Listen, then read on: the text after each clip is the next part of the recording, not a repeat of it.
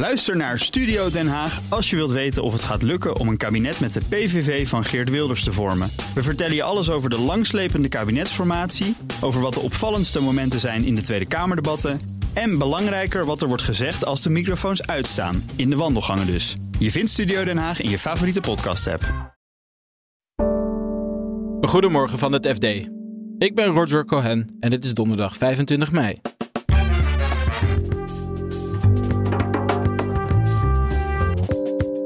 Gerard Sanderink ook zijn laatste bedrijf kwijtraakt, is nog steeds niet duidelijk. Ik ga u verklappen dat we niet vandaag uitspraak gaan. De Rothschild-familie vindt het genoeg. Ze halen hun beroemde zakenbank van de beurs. Ze zien niet meer echt die meerwaarde.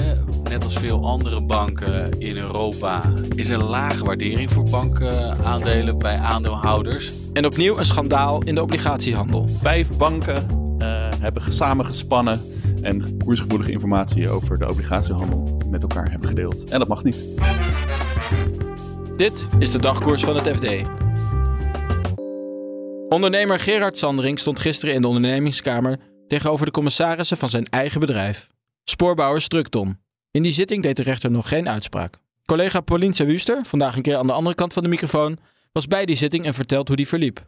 We hebben een paar maanden geleden al een zitting meegemaakt bij de ondernemingskamer waarin hij de macht kwijtraakte over Centric. Dus het leek nu een beetje een herhaling van zetten, maar het was wel weer hetzelfde dat je denkt van als je erbij stilstaat, dit is een heel groot bedrijf, een enorm imperium wat hij heeft opgebouwd en opeens kan hij ja, die macht toch weer hem worden afgenomen. Ja, eh, want recapitulerend, hij is toen de controle over Centric, een belangrijk IT-bedrijf, kwijtgeraakt. Ja. In zijn zakenimperium zit ook een ander bedrijf, Structon, belangrijk bouwbedrijf. En daar is hij nu ook de controle over kwijt.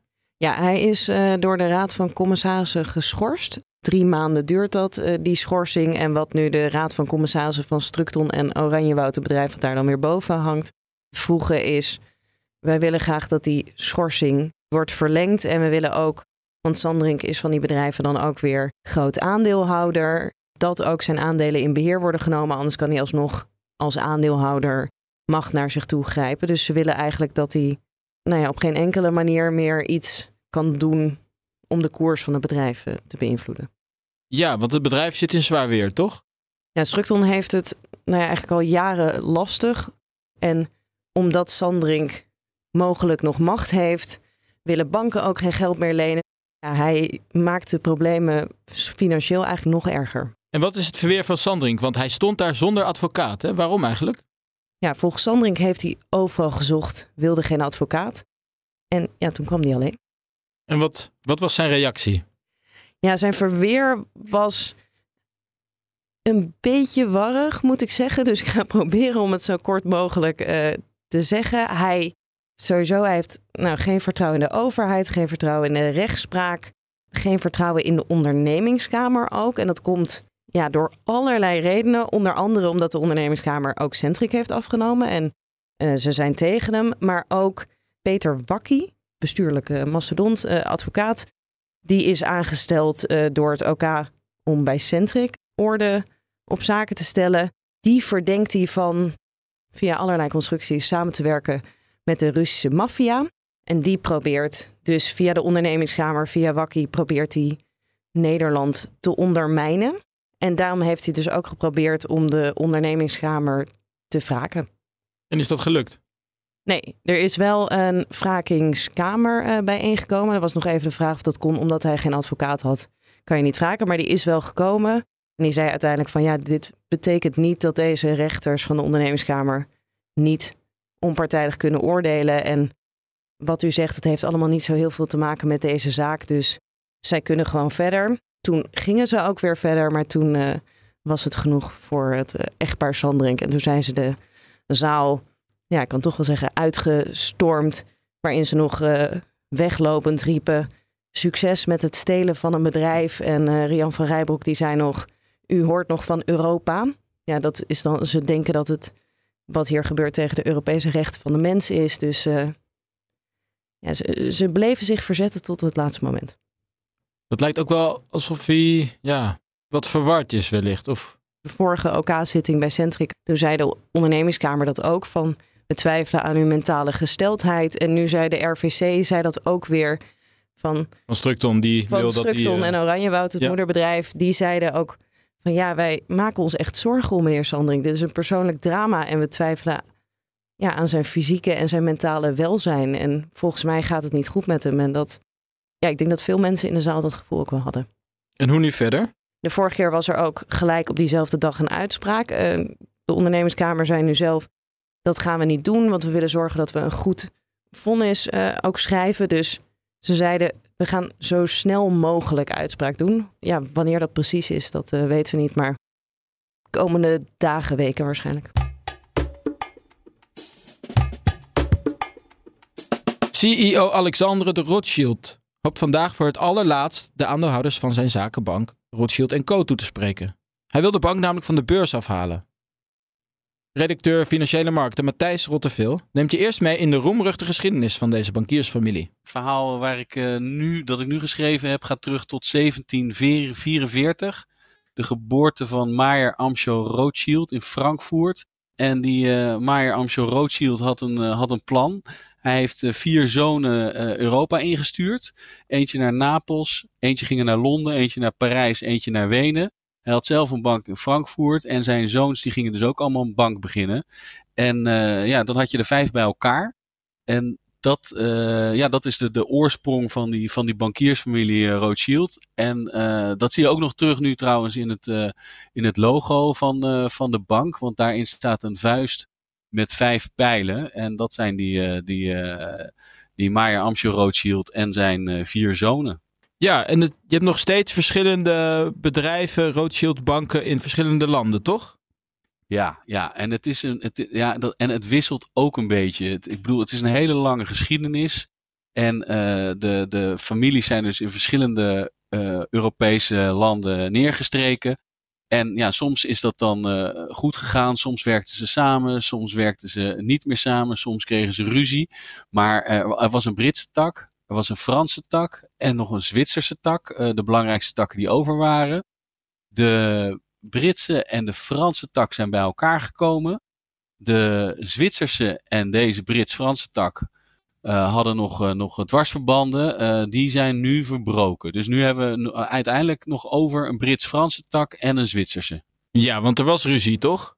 Ja, er was ruzie. Er was ruzie tussen die, tussen die twee verschillende ja, banken. Het waren eigenlijk aparte banken, ehm, maar ze gebruikten allebei hun familienaam. naam. Ehm, ja, de, klanten raakten eh, ja, toch eh, misschien in verwarring. Dus toen is op een gegeven moment de Zwitserse tak onder leiding van Ariane eh, een, rechtszaak begonnen tegen de Franse tak onder leiding van Alexandre.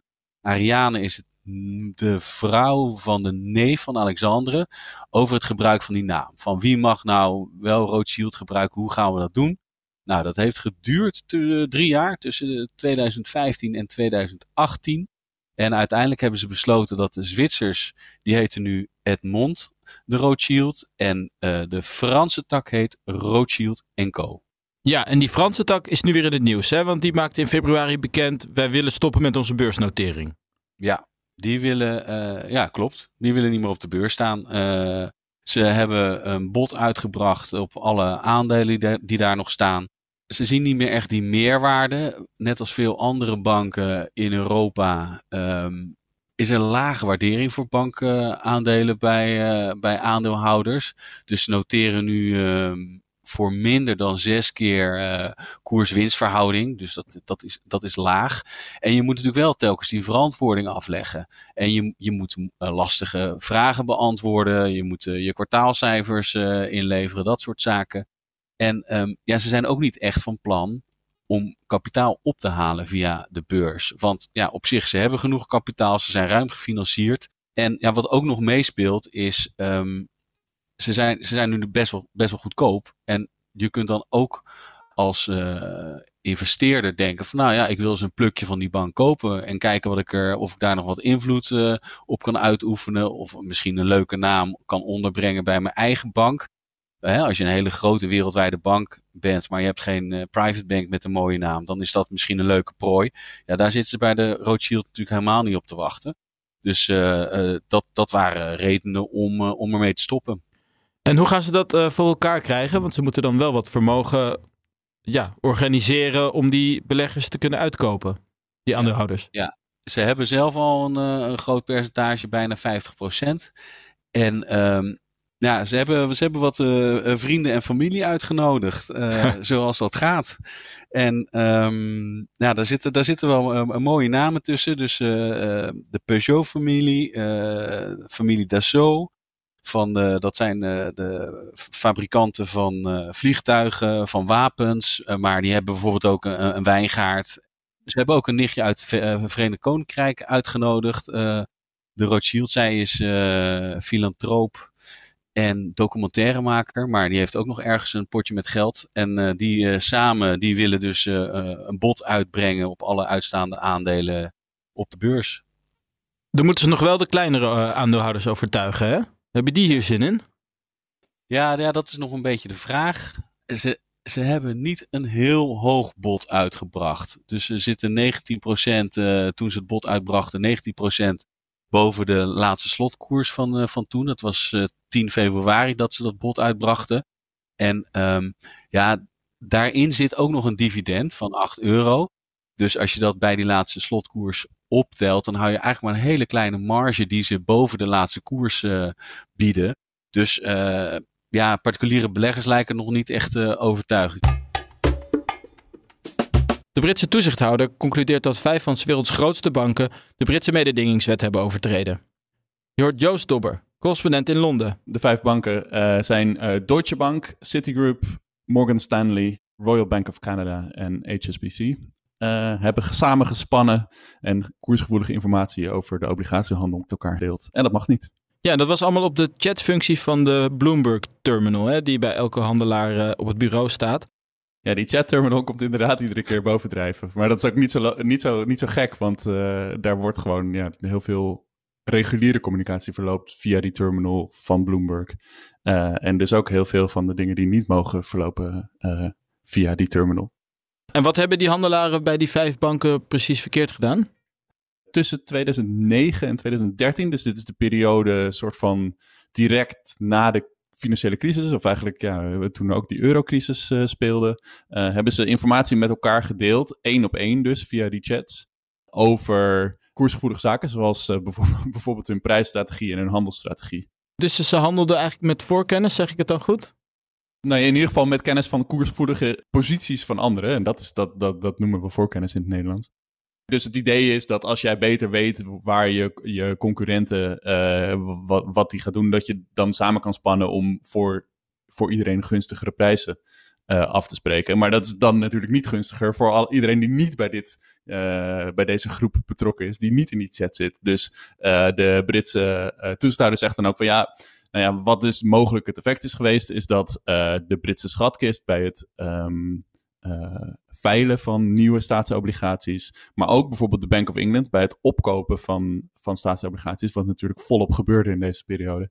Uh, slechtere prijzen heeft gekregen. En dat andere beleggers, bijvoorbeeld pensioenfondsen, ook hier nadeel aan hebben ondervonden.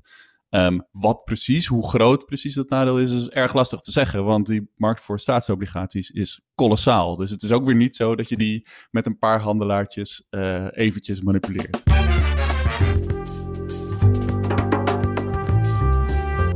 Dit was de dagkoers van het FD. Morgen zijn we er weer met een nieuwe aflevering.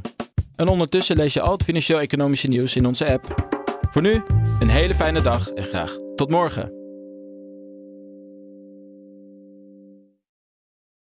Ook Hugo Reitsma vind je in de BNR-app. Superhandig die BNR-app. Je kunt alle programma's live luisteren, breaking nieuwsmeldingen. Je blijft op de hoogte van het laatste zakelijke nieuws. En je vindt er alle BNR-podcasts, waaronder natuurlijk de belangrijkste, Boeken zijn in de wijk. Download nu de gratis BNR-app en blijf scherp.